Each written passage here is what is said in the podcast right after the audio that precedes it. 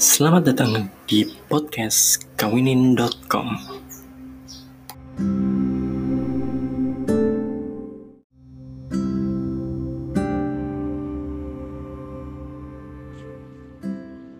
Assalamualaikum warahmatullahi wabarakatuh.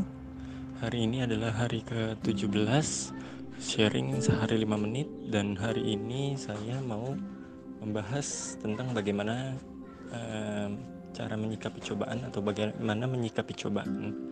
Ya, uh, kenapa judul ini yang diangkat? Karena uh, dari awal sehari 5 menit saya sudah jelaskan bahwa pernikahan itu uh, sumbernya ujian gitu pusatnya ujian masa-masa pusatnya ujian akan banyak cobaan akan ada banyak masalah terusnya ya saya juga pernah sharing beberapa cara meminimalisir uh, masalah dalam rumah tangga saya juga pernah sharing gimana caranya uh, supaya hubungan rumah tangga tetap baik kalau ada masalah gitu Nah, kali ini saya mau sharing gimana cara menyikapi masalahnya.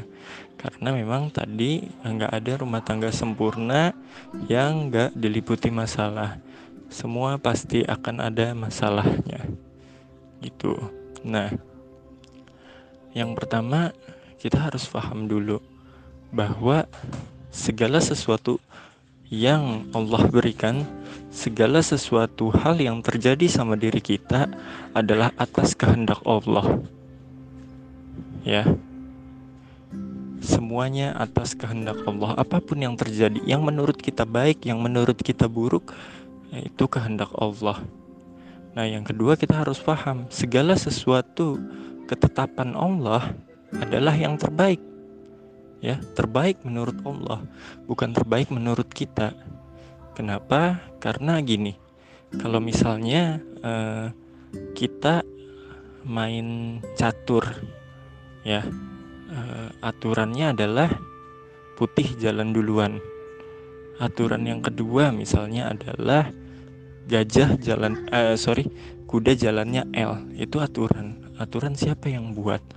Yang buat itu yang menciptakan permainan catur, gitu kalau kita main catur ternyata kudanya jalannya bentuk huruf K itu kan salah gitu dan kita bisa dianulir gitu langkah kita dianulir karena nggak sesuai aturan nah sama dalam kehidupan semua udah ada aturannya semua udah ada ketetapannya yang dikatakan benar uh, adalah yang menurut yang menciptakan permainan yaitu Allah Subhanahu wa taala gitu jadi fahami itu dulu uh, bahwa segala sesuatu yang terjadi sama diri kita adalah uh, atas izin Allah.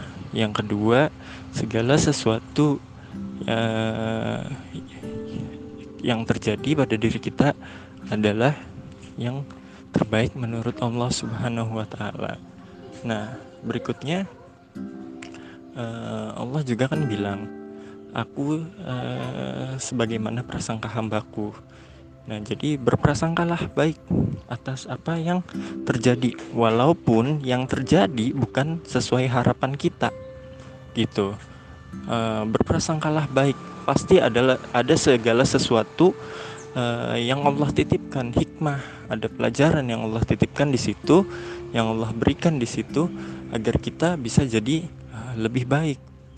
Uh, gini cobaan sebesar apa pun masalah sebesar apa pun ujian sebesar apa pun azab bahkan azab apa pun yang terjadi mau uh, mau ujian cobaan azab uh, itu tujuannya untuk apa sih? Untuk kita kembali sama Allah. Untuk kita belajar. Untuk kita memahami apa maksud dari permasalahan ini. Ya enggak ada permasalahan apa pun kita cari. Uh, cari tahu kenapa Allah memilih saya? Kenapa masalah ini diberikan kepada saya?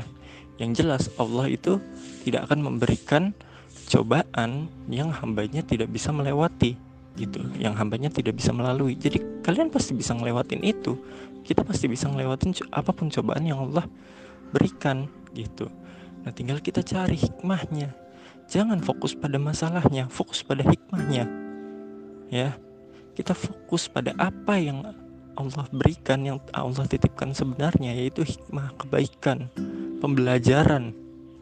Jangan fokus pada masalahnya ya karena masalah tujuannya adalah ya tadi untuk membuat kita lebih baik gitu.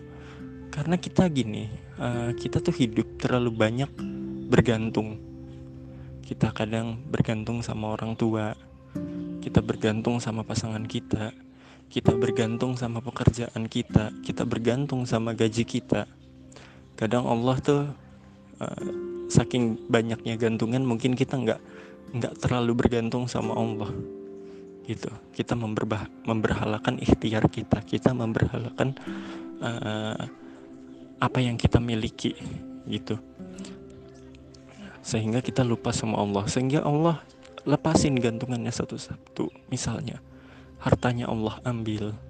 Kita jadi nggak bisa bergantung sama harta pasangannya Allah ambil agar kita tidak bergantung sama pasangan atau uh, orang tua kita diambil agar kita tidak bergantung sama orang tua kita sehingga setelah kita nggak punya gantungan lain kita total bergantung sama Allah kita baru ngerasain sujud yang benar-benar sujud, sholat yang benar-benar sholat, nangis yang benar-benar nangis, baru kita ngerasa butuh Allah. Gitu. Karena saat kita memiliki, kadang kita merasa nggak butuh sama Allah. Ya, jadi cara menyikapinya adalah tetap positif, tetap berprasangka baik, fokus pada hikmahnya, bukan fokus kepada cobaannya. Itu kalian pasti bisa ngelewatin semua masalah itu gitu karena itu ketetapan Allah. Gitu aja dari saya. Mohon maaf apabila ada kesalahan. Wabillahi taufiq wassalamualaikum warahmatullahi wabarakatuh